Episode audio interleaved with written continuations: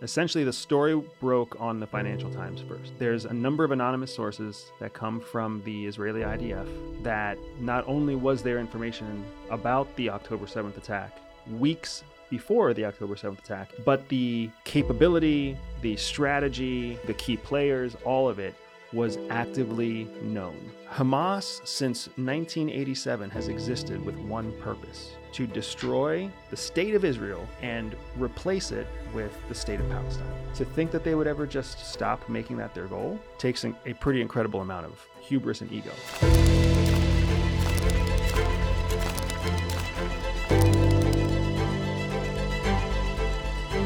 You introduced this concept that was absolutely hilarious to me, and I think that we should actually seriously talk about it. You talked about having a no day. Yeah. Which I think is hilarious because I think it was last year mm-hmm. Netflix came out. Was it Netflix that came out with a movie called Yes Day? We watched it on Netflix. Yeah, I don't know who made it, but the kids loved the idea, obviously. Everybody yeah. loves the idea of a Yes Day. Do they? yes, because a yes day is like it's got this awesome this romantic notion to it. It's like yes to ice cream at breakfast and yes to going to the theme park and yes to buying a puppy and yes to all the things that everybody says no to. Mm-hmm. Yes is like this awesome exciting romantic idea. But what I found so interesting about your point mm-hmm. outside of the fact that you're just, you know, Debbie Downer is that no for some people is even more exciting than yes. Oh yeah. yeah. I think I told you what my no date would be like. Are you gonna get out of bed? No. Are you gonna make me some breakfast? No. Are you gonna do anything today? Nope. that is I feel like that's very much the yeah. the mom spouse like the that's the the internal sacrificer in you who's like I just want a day where I don't have to sacrifice for other people. Yeah, and I think you know, just like you said, it's normally attributed to moms, but I mean, there's. I didn't say it was normally. I'm well, not generalizing moms. There are plenty of moms out there who yes. love being moms. I'm just saying that it's the you, personality type, right? Your personality yes. type does not lend itself yeah. willingly mm-hmm. to all of the sacrifices of motherhood. Yeah. And I think that we raise our kids trying hard not to say no. And so I live this life of nobody feels like it's a yes day, but I'm trying really hard to make it a yes day, right? I'm trying really hard not to say no to your friends coming in the house and running around screaming for two hours. like I'm trying really hard not to say no to uh, my daughter wanting to play spa day with me. right? I'm trying. So I'm trying to say yes. And it's so energy intensive that I really just want a day where I can say no to everything. so yeah, what you're really saying is you yeah. want you want to be able to say no to mm-hmm. all the things that you have to try to yeah. do because yeah. well, so I, many things take such intense effort. You kind of yes. want to say no to all the extra effort. Yeah, I want to say yes to me a me yes day. what does mom want to do? but I think this is I think this is really relevant because you mentioned it early on. Mm-hmm. What you're talking about is your personality. Yeah. Every personality is different. So yeah. some personalities find creativity and mm-hmm. innovation and like ingenuity and change mm-hmm. very exciting. Yes. Some personalities find innovation and change and creativity very daunting, very yeah. intimidating, very uh, discouraging, mm-hmm. right? So not people are not all cut from the same cloth. And what's fascinating is the people that we are when we're 10, 12, 15, mm-hmm. we're not really that different mm-hmm. when we're 25, 30, 35 having children. Yeah.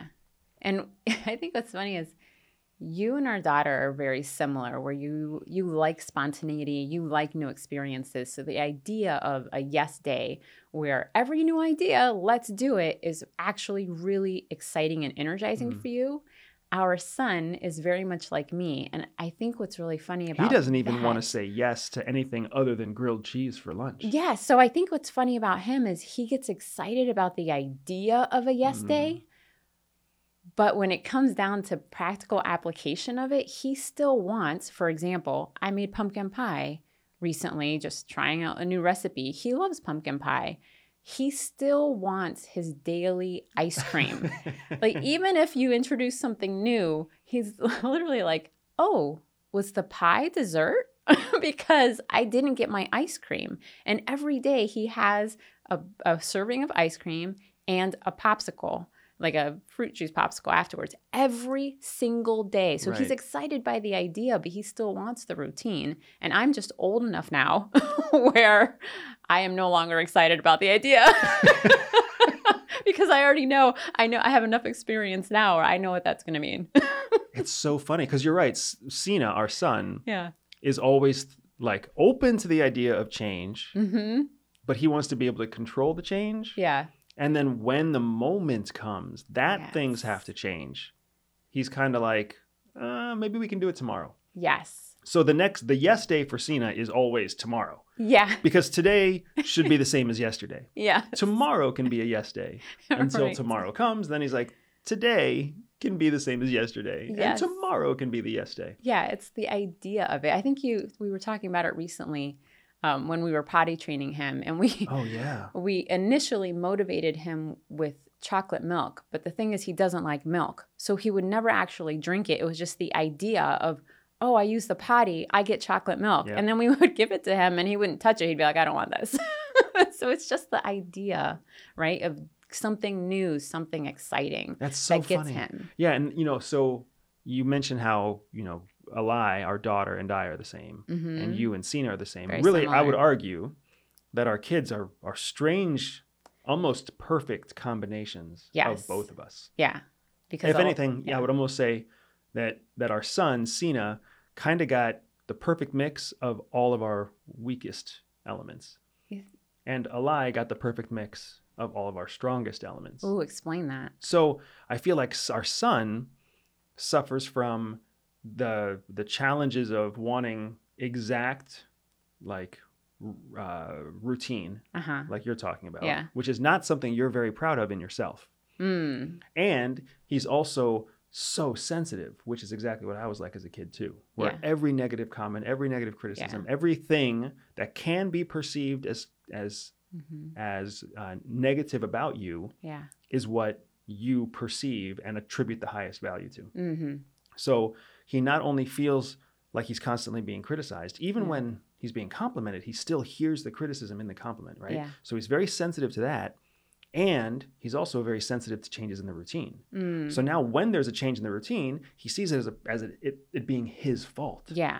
So it's like, hey, we're not going to go to the grocery store today because we ran out of time. hmm He's like, well, I must be a bad boy because I must have done something wrong Mm. to make it so that we ran out of time. So it's like the worst element in you Yeah. and the worst element in me, and he's got to deal with both of them. Interesting. Meanwhile, Alai, another example for our daughter, Yeah. she's taken like these strong elements. So she's got my like brazen, almost reckless risk tolerance. So she'll Yes. just run off a cliff and have confidence that it's going to work out on the other side. She'll ask you first, though. But she won't really ask. well, Right? She'll- get a heads up. she'll go through the process of like advising you that this is what she's going to do and she'll make it sound like you have a say but you don't really have a say which comes from you because you will 100% tell people what you're going to do and you'll make it feel like they have an opinion when they really don't have an opinion because you know that you're the ultimate final authority I deny this. so like but you can see how Yeah. the two kids they're they have these multiple places where they're a mix of elements that we as adults Yeah. have come to either try to hold ourselves back in some areas to Mm. better fit into society or we've pushed ourselves past certain behaviors hmm but they've adopted them naturally as children so we see that in them Yeah. and to your point about you know Cena being motivated by the idea of something hmm he really did learn how to potty train because he wanted chocolate milk, but he didn't want Yeah. chocolate milk because he liked chocolate milk. He wanted chocolate milk because all the TV shows and cartoons that Mhm. we were watching were all talking about chocolate milk. Yeah. The kids, the kids in daycare were talking about chocolate milk. So he was like, "I want chocolate milk," and all I gotta do is go potty. And no kidding, that kid learned how to go potty. Yeah. He didn't want the M and M's. No. He wasn't motivated by M and M's. We tried the whole Cheerios in the toilet bowl No, thing. that didn't He wasn't motivated by that. We tried reading to him on the potty. We tried we tried everything. So- Music on the potty. Yeah. It wasn't until chocolate milk that he would actually like Mm-hmm. get up and run to the potty and like tell Yeah. us from the potty that he needed chocolate milk. Like it was That was the catalyst for that sure. was it. Yeah. Right. And at this I was just talking we were talking about it because last night our daughter, Eli, who's Mhm. six, is going through this regression in sleep Yeah. where she wants company to fall asleep. Yeah. So she wants to cuddle to fall asleep. Mm-hmm. At least with me. I don't know what it's like with you. When she calls me back to cuddle, Yeah. it is not a cuddle. It's it's not even close to a cuddle. When I cuddle next to her, Yeah. she pushes me away Mm-hmm. and she tells me don't touch her Yeah. and sit on the other side of the bed. Yeah. And she usually tells me to put like blankets or stuffed animals between us. Yeah. So I don't have any idea how this is cuddle. But she still says, Yeah. I want daddy to cuddle with me before I fall asleep. Yeah. But she really only wants me in the room present on the other side of the bed Mm-hmm. for like two or three minutes. That's all she really wants. Yeah, and it's the same for me. She tells me, "Please go lay over there," and then she, in fact, she says, "Why don't you read your book?" And then I can look over. She likes to count the lines in my my book or whatever. But yeah, it's definitely not. She just wants the company there. She wants the comfort. And I would say, you know, it's funny because you know you use the words strength and weakness, um, you know, which I would argue isn't completely accurate because you know the sen- like for example the sensitivity that our son has i think lends itself to this natural empathy that he shows towards people. Our son knows immediately when i am upset and and cha- and addresses it where her daughter completely just she is the one that makes me upset and she has zero idea. You know and part of that can be age but i do think that part of that is their personality traits that they have inherited from us.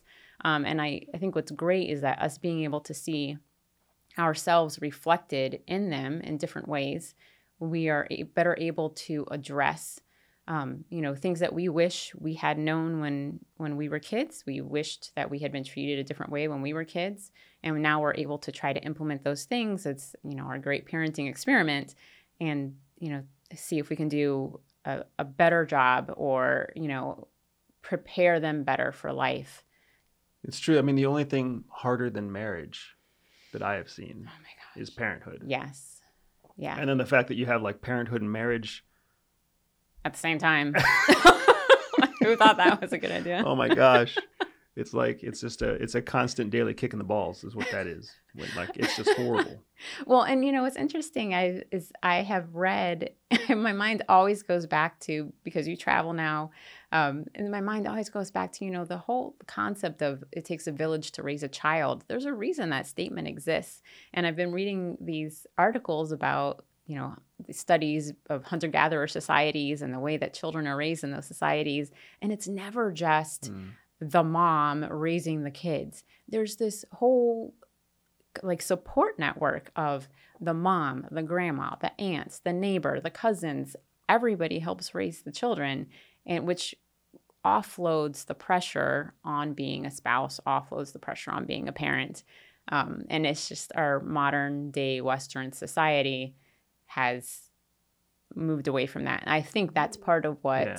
I would say there's multiple things going on there. right. Don't I, I but I wouldn't do want to think that's part of it. I wouldn't want to over dramatize the value of a hunter gatherer society since we don't have to hunt or gather our food right now. Like, fair. there's certain benefits that come with the grocery store.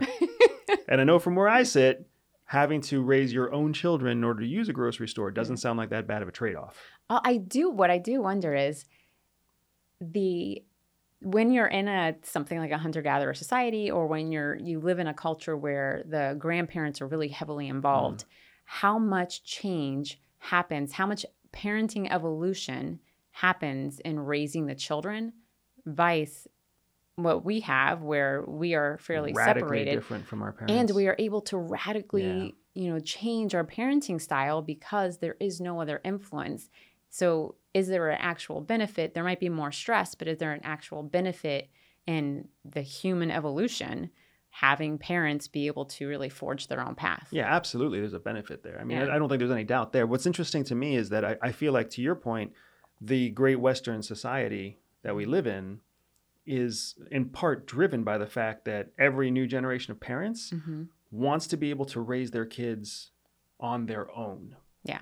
We don't want to raise our kids the way we were raised. Right. Very rarely have I met a an adult hmm who has good things to say about how they were raised. Yeah. There's always some things people want to change. Well, I mean, not only is there always some things, but the vast majority of people that I've met, the vast majority of educated, uh, you know, intelligent, hardworking, successful people that we've Mhm. met, distinctly want to raise their kids differently than the way they were raised. Interesting. Like ho- almost holistically, like almost Yeah. completely want to change the way.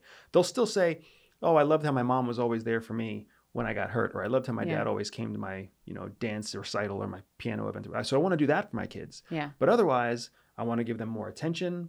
I want to give them more resources. I want to, you know, Yeah. give them more opportunities. I want to not drink as much as my parents drank. I want to not Mm. smoke as much as my parents smoked. I want to be gone less than my parents were gone. Most of the people that I've that we've met in our world, which again, you have to be cognizant of the fact that we in our world, we are not dealing with people who are of a different socioeconomic status than us Mm, that's fair. right? We don't spend a lot of time with people who make $35,000 a year. Yeah. We spend a great deal of time with people who make more than $150,000 Yeah. a year. So we have a, a, a social bias as That's well. fair. Yeah. But in that bias that we've seen, that group of people who are fiscally uh, and career success Mm-hmm. stories, almost almost across the board, they do not want to raise their kids the same way they Mhm. were raised. Oftentimes, it's because they are also significantly more successful than their parents were. Yeah. And that's certainly the case for us too, right? Like there's certain things that you love about you how you were raised. Mhm. There are a few things, a very few things I enjoyed about the way I was raised, Mhm. But we are also hands and feet more successful than our parents were, Right. which was exactly what our parents wanted for us in the first place. right. So I don't begrudge my family at all for what they how they raised us. They raised us the way that they had to raise us Right. as a family of five living through the 1980s and 90s Mm-hmm. on two parents who I think I think I made more money than my dad made Mm-hmm. When I graduated college. Yeah. My first job in the military was earning more money than what he was making at his job that he was retiring from within 5 years of me graduating college. I mean, Yeah. that's mind-boggling. Yeah. So we started off on completely different pla- you know, pathways anyways. Yeah. But it is really interesting to me because I'm willing to bet that the majority of you listening right now are probably also sitting there nodding your head saying, Yeah, I want to raise my kids completely different than the way I was raised. Which is why we put so much care and effort into picking the daycares that they go to, the schools districts that we belong to, Mhm. the private schools that we enroll them in. We are actively involved in knowing who their teachers are and what their teachers are teaching them. We care about their friends. We care about the parents Mhm. of their friends, right? Mhm. Like if anything, there's an element of us going I mean, I'm not going to I'm not going to say it's too far, but I've certainly heard people criticize that parents nowadays go too far into controlling Yeah. the entire experience of their child. Yeah. The reason I don't agree with that is because I absolutely want to be heavily engaged in cultivating the entire experience Hmm. for our children. Because when they're adults, they will then be at a place cognitively Mm-hmm. where they can make their own choices rationally, emotionally, you know, with the full suite of cognitive skills. Yeah. At 10 years old, they don't have that. Yeah. At 10 years old, they need someone to help them process through things. And that's not going to happen with some of the friends that they've made. And that's not going to happen in some of the school districts that exist here in Florida. So we've made our own choices. Hey, you're just giving me such little hope. For what? There's tons of hope. you were you just said everybody wants to raise their children different than the way they were raised. I did not say everybody. I said the, major- the majority of the people who are listening to our conversations Mhm. are going to agree with that. Some One will day not, our children are going to have a podcast and they're going to have the same conversation. Our kids are going to watch this podcast and get mad at me someday. Oh my gosh. Our son has already talked about watching the podcast. yeah. He's already been like, oh, because I travel. Yep. I, I'm gone so much for this TV show shoot. And he's like, oh, dad, don't worry about it. I'll just watch the podcast someday. I'll watch you on YouTube. Because YouTube's here forever. Oh my God. I don't know. I know. It's so wild. Yeah. It's so wild. But anyway, so thank you very much hmm for voicing your desire for a no day. Yeah. And One day. One day I would love to be the I would love to be the husband that can give you a day Mhm. where all you have to do is say no to other people. I think that my no day should be your yes day. No, two That's totally different things. No? Just take a second. Mm-hmm. Think about the kind of things I would ask you to do on a yes day. Oh no, no. yeah, it's my no day. it's mine. That's exactly my point. My no day. Your yes day. You one on two with the kids saying yes to everything. You are gonna come out looking so good with the makeup and, And the same nails. day, you get to say no to everything. Yes, I I'm gonna just hide in my room. Wow. Just think about it. That's my Okay. offer. Okay, will do. So speaking of kicks to the balls, we are getting our first bits of information hmm that the Hamas attack against Israel on October 7th hmm may be an intelligence failure. That Yeah. there may have actually been information, there may have been intelligence reporting hmm to point to that event hmm that was either uh, overlooked, Mm-hmm. misdirected, or incorrectly analyzed. Yeah, it's not a surprise. So you say it's not a surprise. I think it's kind of a surprise. Why do you think it is not a surprise? Considering the fact that Shin Bet and Mossad are two of the most sophisticated, best well, best trained, and most well-funded intelligence services in the world, how is it not a surprise to you that they would have made a mistake? So I think that we can look to the past and see other huge intelligence failures. So it's not Hmm. unheard of to have something like this happen. You're not necessarily talking about Israel. You mean across the globe. Oh yeah, I mean just look at I mean well-funded, 9/11 well-funded intelligence organizations. Uh, I mean, how how we Afghanistan was a massive intelligence Yeah. failure. We didn't expect that to turn out the way it turned out. Right. The invasion of Ukraine, the counterattacks in Ukraine, we didn't Iraq. expect those I things mean, to occur. there's Yeah, yeah, there have been lots of very big public intelligence failures. right. Um, and so it's not a surprise to me that this happened.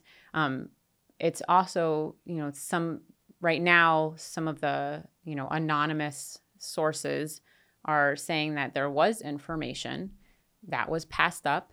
Um, and that is not surprising to me because there's, in my mind, when I heard about the attack, I was like, there's zero probability in my mind that nobody knew Mm. anything about it. Nothing is actually secret, right? I mean, it's so especially something so large, Mm. you know, it's it's really difficult to hide. I mean, that's why you know, when Russia started amassing troops on the on the border of Ukraine, like they weren't you can't hide that. Right. They were just using propaganda and their, you know, their usual if you say it enough times, if you deny it enough, People What believe it. it, people believe it or people aren't going to feel comfortable pointing out that you're lying Right. right um, so it's really difficult when it comes to um, something as large as that to hide it even even the attackers of 9-11 which were was a small a relatively small team of people to do an operation that had a giant impact even that there was intel on those movements Mhm. right so the fact that it existed is isn't a surprise at all So where's the two questions for you? Mhm. So first, if the fact that secrets exist is Mhm. not the hard part, right what is the hard part? That's my first question. So the hard part, I think, come you know, I always try to remind people, especially people, especially conspiracy theorists.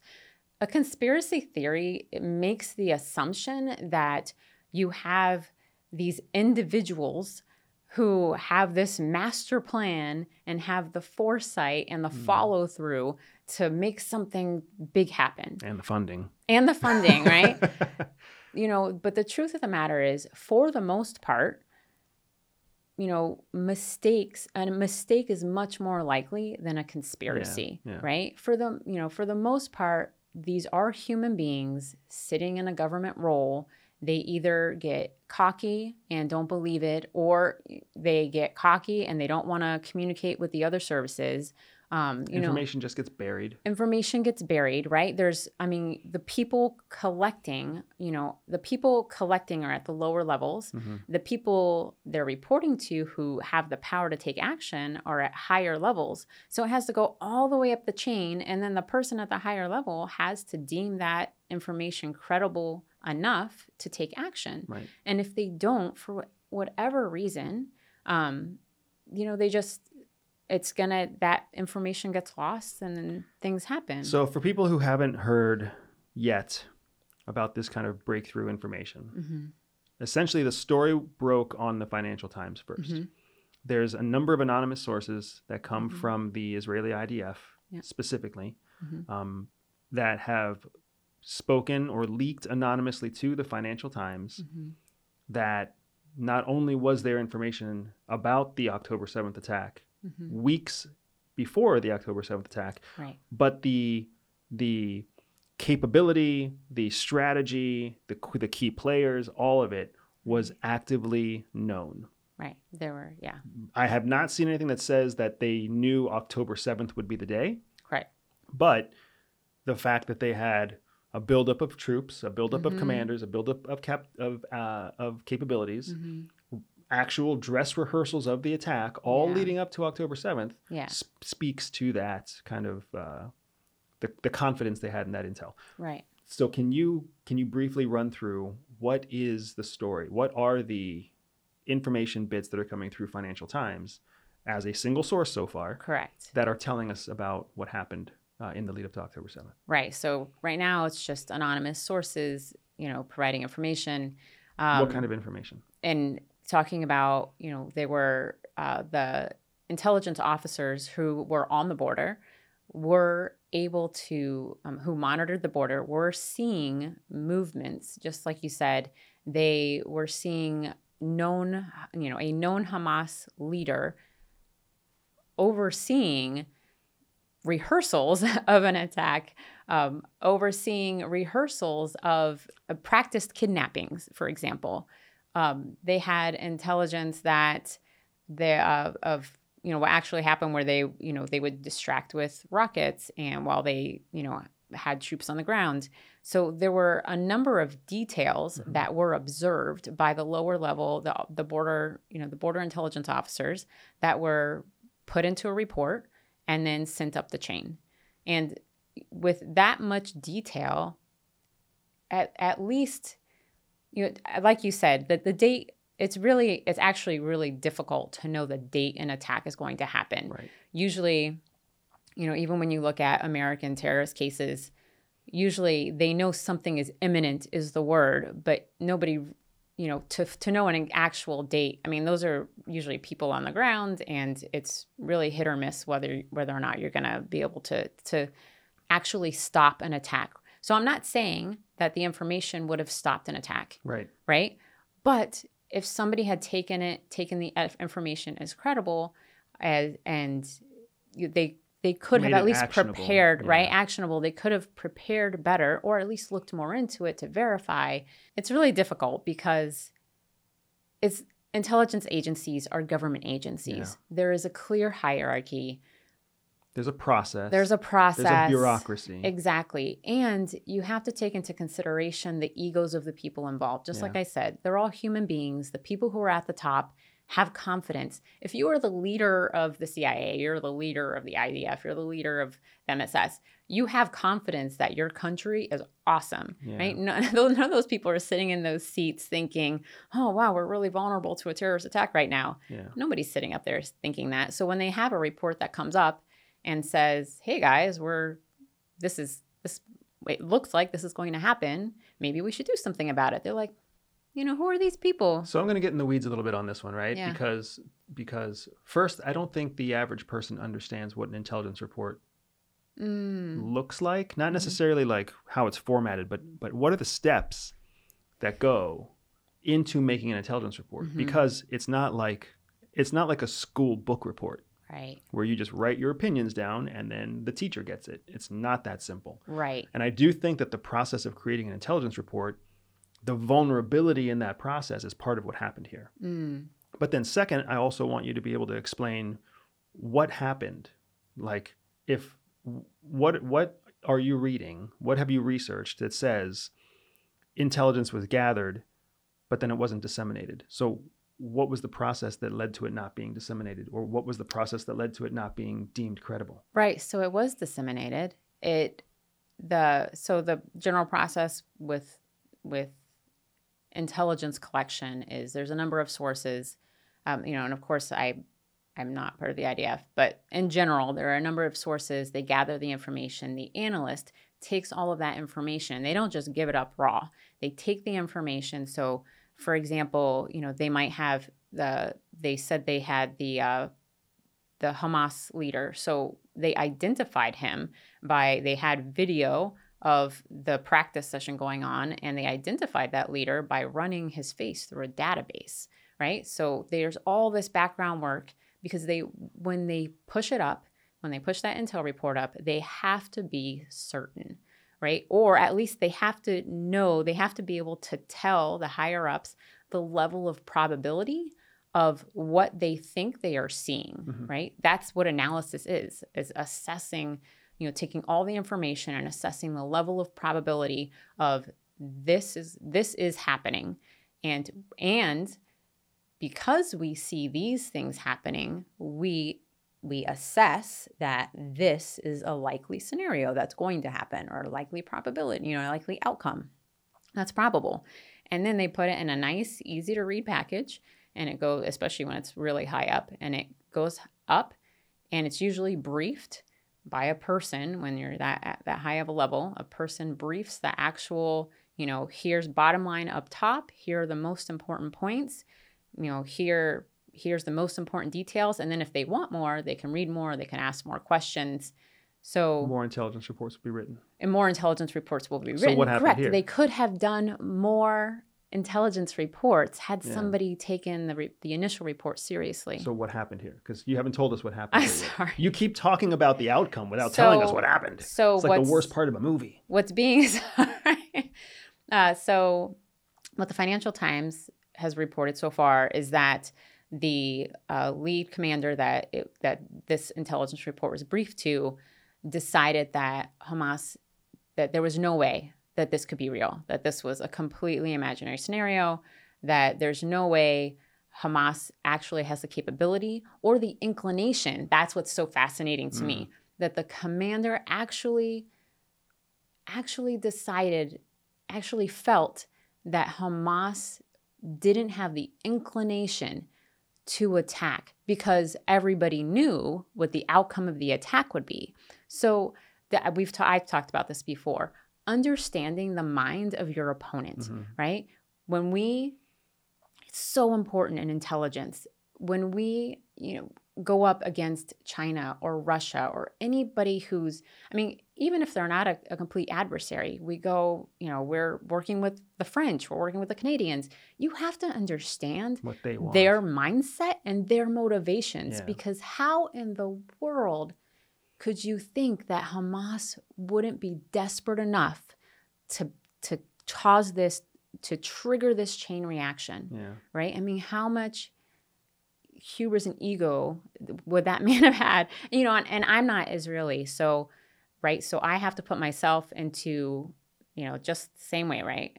Put yourself into the you know Palestinian mindset, put yourself into the Israeli mindset, right? And you can see when you do that how those perspectives can exist. But from an outside perspective, mm. having watched the scenario unfold over the years, I just think to myself, I mean, what a shame right? What a shame that maybe it couldn't have been prevented, but maybe it could have been mitigated, you know? Maybe the attack would have happened anyways, but less people would have died or it would have ended sooner. I mean, not even that it's necessarily over now, but so I also want to make sure that we're we're driving home the fact that what we're talking about right now is questionably credible. Yeah. The idea that this is an intelligence yes. failure is not on its own even credible yet. Right. And because it's so soon after the fact, anyways. well, not only that, but yeah. we're talking about one news source. Yes. Only the Financial Times has yes. broken this story. Yeah. All of their witnesses mm-hmm. are anonymous. Right. They're yes. they're talking to anonymous mm-hmm. uh, border patrol. They're, they're, claiming that they are talking to mm-hmm. anonymous people who are knowledgeable of mm-hmm. Border Patrol activity and closed circuit television monitoring uh, yeah. uh, efforts. Mm-hmm. So we have no idea even what type of source they're talking to. We right. don't know if they're talking to somebody inside the IDF. We don't know if they're talking to somebody who's a brother of somebody inside the IDF. Mm-hmm. There's there's no source chain of acquisition here Right. that we can use to even call the reports credible. And the fact that they're only coming from one place, Right. one news source, Mm-hmm. is so it all it calls everything into question. True. But my point is, if there is validity to it, Mm-hmm. then it'll, it's going to make for a very difficult conversation moving forward because now Right. we start asking ourselves the questions Did the intelligence services know this was coming? If so, which intelligence service knew it? Mhm. Mossad or Shin Bet? Right. Because Shin Bet, if Shin Bet knew that there was actually Shin Bet being the internal uh, law enforcement, national security uh, arm Mm-hmm. of national security for Israel, if Shin Bet knew and simply rejected it, Mm-hmm. that's a bad day. Yeah. If Mossad knew, they don't really have charge for protecting the homeland inside the homeland. Mhm. Their job is just to communicate it to Shin Bet. Yeah. But then there's also a third group, the military intelligence wing, that falls Mhm. under the IDF.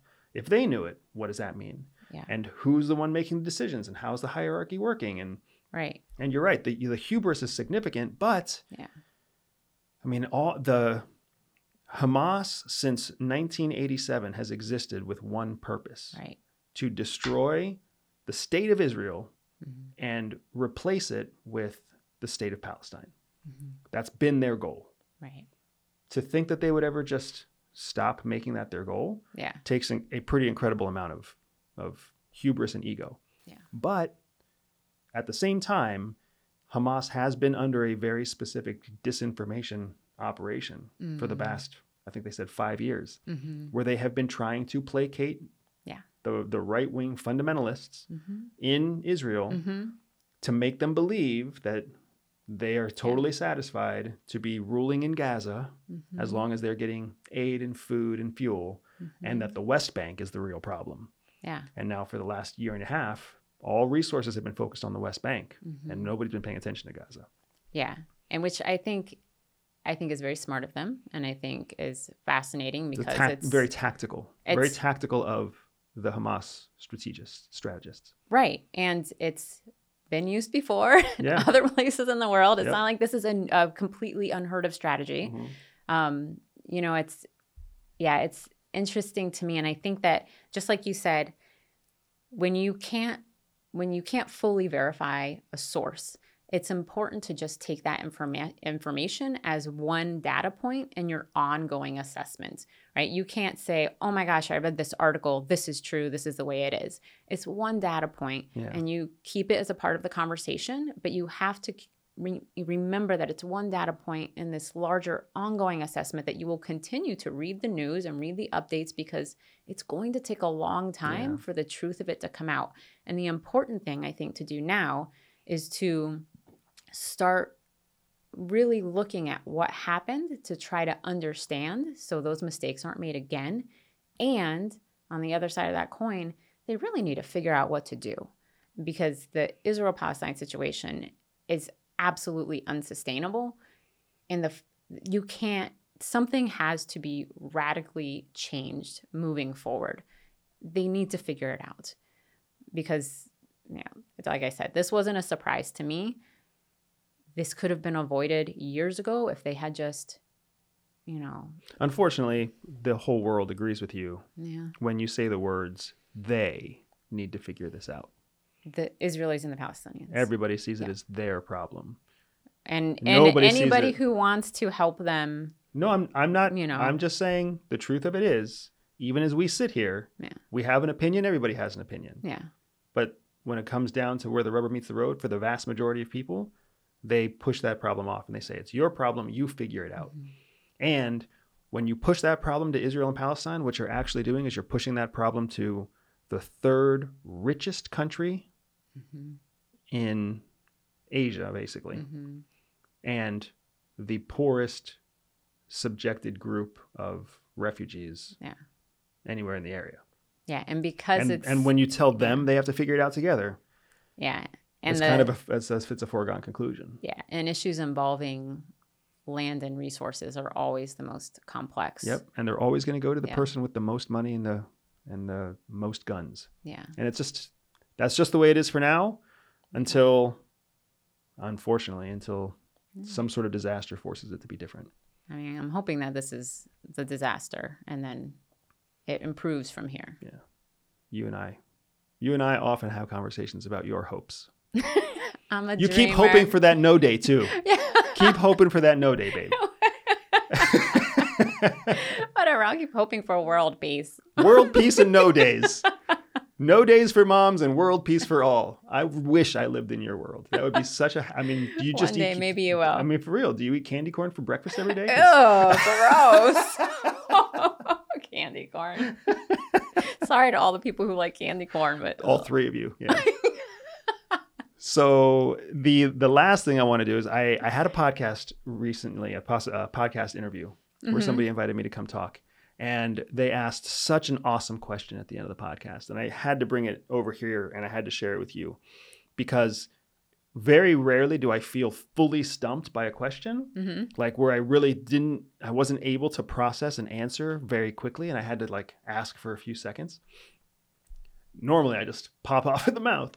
But, uh, but this person asked a question I thought was so great. So I want to get your reaction. So here's my question to you by way of uh, Anthony Moe, former Titans uh, football player, okay. asked me the question How do you pick a good spouse? And that is my question to you by way of Anthony. How do you pick a good spouse? Did I pick a good spouse? That was my. That was Was that exactly what went through my head. I was like, I don't, I'm pretty sure I did a good job, but my wife really sucked sucked at that one. She she took a bullet to the face. but it's such. How do you do it? So, what are your thoughts? I mean, I want to. How do you pick a good spouse for everybody out there trying to pick a spouse or pick a new spouse? yeah. How do you do it? You know, it's so funny because I was just talking to a friend about relationships the other day, and I really, it's, I give the most horrible advice. That's a great way to answer. Yes. Start this answer right there. because part of, you know, part of how I choose is because I want to feel that fire, right? Because she was dating a guy who she was like, he checks every single box, but we're doing long distance. And when I think about having to make time to talk to him every day on the phone, Hmm. she's like, I'm kind of not inspired to do it. And I was like, well, like he doesn't sound like the guy.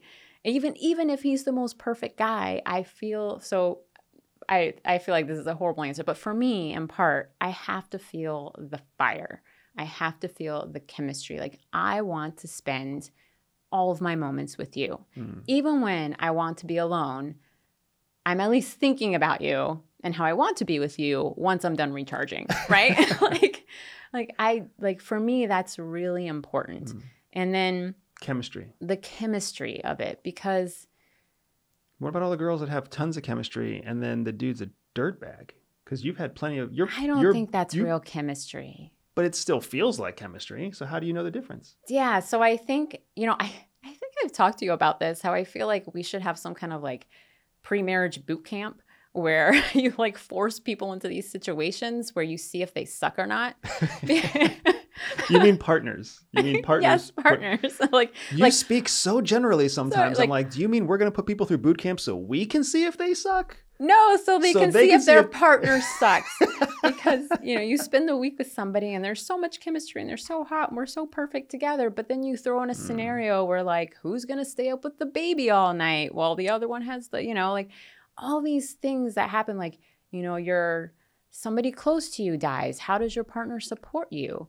Right? You lose your job, your whole life changes. You're, you have kids, you lose a child. I mean, Hmm. all these things that happen in life that you know how is your partner going to change with you because that's something i absolutely didn't fully conceptualize when we got married is how much people people talk about change but i couldn't really conceptualize it until it started to happen so how will that partner change with you and grow with Mm. you and support you in the in times that you need and then do you want to do those same things for them Hmm. right?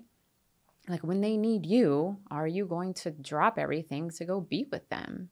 You know, if they lose their job, are you going to support them when they're moping around the house for three months? Mm. You know, You know, it's funny because uh, I'm pretty sure that there are there. I'm I'm certain. I just don't know how prevalent it is. There are schools that are sponsored by churches yeah, that put pastors through this kind of training. Yes, I like a pastor brilliant. that's being prepared to go out and start a new church, Mhm. especially if they're a young, newly married pastor, they actually will go through some kind of boot camp where, Mm-hmm. Yeah. just like you said, it's like a simulation of five days or seven days or 14 days Mhm. where the wife and the family Mhm. get to experience what it's like to have a, a father or a husband or a spouse, or Yeah. vice versa, if the female is the pastor, Yeah. that's at truly at the beck and call of the church. Yeah. So he gets called away to go pray over a sick person. Yeah. And then the a phone call comes in and the wife is needed to go oversee some sort of other disaster that's happening because she's the wife of the pastor, right? Yeah. And then what do you do with the kids? And oh, the kids have to come with us. And then you're all the whole family's up until 3 a.m. supporting Mhm. the church. And then you come back together and you think you're gonna sleep. And then some Mhm. like something else happens. There's a financial disaster that happens, Yeah. and one of your big donors bails on you, and you have to come up with a half million dollars for next quarter. Yeah. Like so, they there's there are schools that put people through that, and it's Mhm. really interesting because I remember talking to one of the pastors that that we went to, hmm and he was explaining that process, and, and he was saying that it was it had a huge washout rate. Yeah. That something like something like three out of every five pastors that have been tapped on the shoulder to seed a new church don't make it Wow. because they just can't like they realize the household the marriage itself isn't strong enough to support Mhm. a house and a church Yeah. Yeah. Oh, really that's interesting. really interesting. so i still don't know the answer to your question the answer to your answer to the question i i, I hear you say chemistry So I think chemistry then- is important. but then it's the how do you know it's real chemistry part that i'm still foggy on I think part of that, maybe it comes down to, because I'm trying to think of, of what has helped us through, and I think part of it is. it's not what's helped us through it's how did we pick each other that's what i found so interesting about the question so I think it's unless the same maybe thing for we me. didn't unless maybe we didn't know we were going to be good spouses when we first met Well, I mean, when we when we got engaged, we promised each other we would never divorce. I mean, this was a a one time deal for us, Yeah. right? And you've Forever. regretted that choice at least three times in the last 13 years. maybe a little bit. but then I got over that hump. But I do think that from the beginning, I have loved the way that you have communicated. Mm. You don't communicate like anybody in my family does. You are always open and honest, and you want to have the conversation. And I find that I find that to be really powerful and important because as you go through all the difficult if all the difficulties in life as you go through all the changes in life if you can't openly and honestly communicate about it. I mean i literally just had a conversation with you where you were like what do you want to do? And i was like i i my heart i want to be a princess. I want you to work and i want to be home and take care of the house and i just kind of want you to take care of me in my heart which is so embarrassing to me to ever admit to anybody right? But I, you know, we're at a point where I know I can say these things to you because I've said lots of things to you, you know, um, over the years that we've been together. And I know that you will always weather whatever I have to say. You know, you will always talk to me about it and, you know, explore the whys with me and think of options for us. So I know that no matter what happens, and I knew that in the beginning, I knew when we were dating, on top of the chemistry, I knew in the beginning that you would always talk to me about things. There would never be secrets. That was a big one for me. I remember that. No secrets, Yeah. no lies. Which is hilarious considering where we met. I know that made, that's part of why it was so important. Mhm.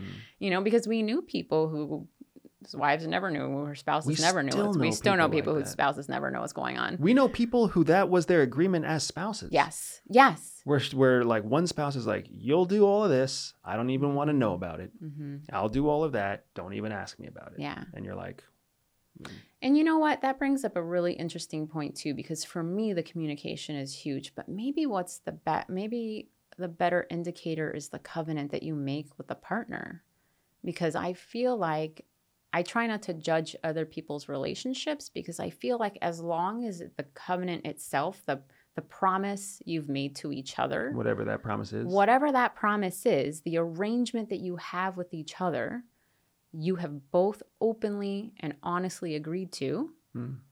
That is your relationship. That's how you feel most comfortable and how you want to be with your partner.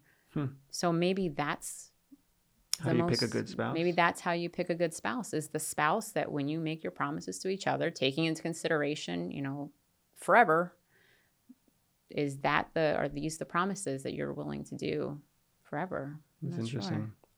Not surprisingly, I had a completely different answer than you. Yeah.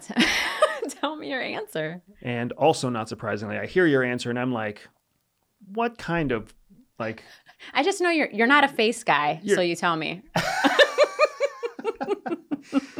but your answer is all wiggly. I'm like, you make promises, but promises change. Like, what if I promised you that I'd give you vanilla ice cream, but then you're lactose intolerant 10 years into our marriage? Am I the one breaking my promise? Like, I don't, this is, this is all too nebulous for me. Verbal processing. So my answer, what I landed on Yeah. after my, you know, extended pause of let me think about this, yeah. um, is I, I think that the way you pick a good spouse is by making sure that you can have hard conversations before you ever Mhm. commit to marriage. Yeah. Because kind of like what you were talking about yes. with being prepared for the worst, yes. if you can be prepared for the worst, those are hard conversations you need to have. I will never forget. Oh yeah. I will never, ever in my life forget the conversation that you and I had in your second trimester with our first Mhm. child, where we literally wrote down on a piece of paper the next five actions I would take Mhm. if you died, or Mhm. not if you died, if the doctor said I had to pick between saving you or saving the baby. Mhm. I will never forget that day. Like it was, it was just to to have that conversation with you, to literally pull out a sheet of paper, Mhm.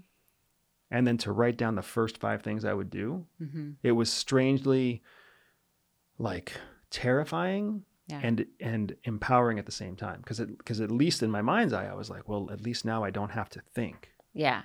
when You don't have to wonder. when that moment Yeah. comes. I don't have to wonder what you would want. I don't have to Yeah. wonder what I would do. I don't have to think about it. I just can just I can just sit there awestruck yeah. and pull the piece of paper out of my breast pocket and give it to the doctor, Yeah. right? But that's a hard conversation. Yeah.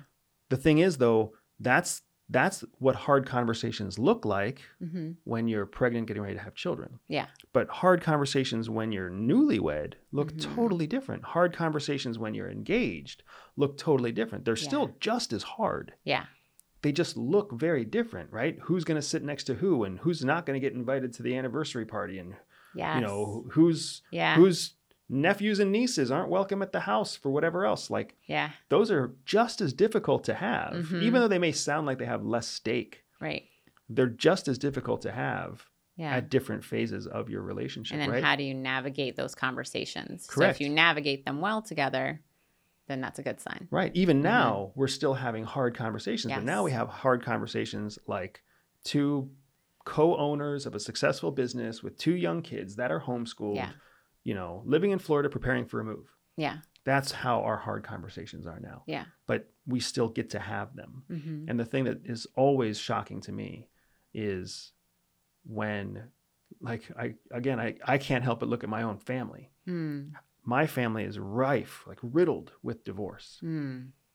And time and time again, even multiple marriages and multiple divorces through my family, Mhm. I have seen that my family does not like to have hard conversations. Yeah. They would rather just push it off, ignore it, pretend it isn't there, let it go Mhm. away. It doesn't go away. Mhm. Well, let's just cut this thing off and Yeah. be done with it. And my family's the opposite. We don't have divorce, but still nobody has that hard conversation. They just push it off and push it But off everybody's and just angry. maybe drink it away and True. you know. Yeah. Everybody in your well, not everybody. There are people in your family that constantly talk about Mm, divorce. Uh, I'm going to Mm. leave him. I'm going to leave her. mm, This is going to end. This can't last forever. mm. And yet it just keeps Yeah. And the conversation never happens. keeps lasting. Yeah. To fix whatever's going on. Yeah. So that's my my thought is Yeah. if you want to pick the right spouse, Yeah. you got to pre-qualify them, test them in advance with having hard conversations. Yeah. And then on top of that, if you still feel the fire Mm-hmm. and the chemistry is good, mm-hmm. then you have you have a good spouse. Yeah.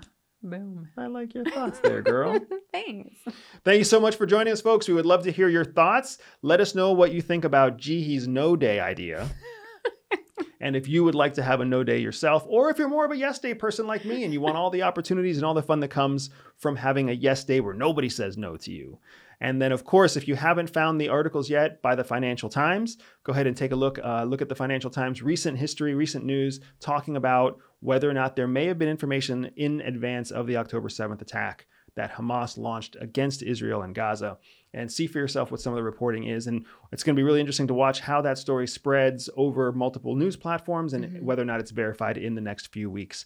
And then, lastly, if you are in the business of being married, in the business of getting married, or in the business of wanting to one day be married, I hope that our insights gave you something to look forward to. And if you yourself have a good answer, I really genuinely want to know how do you pick a good spouse? I absolutely want to know your answer because that was one of the hardest questions I've ever had to answer.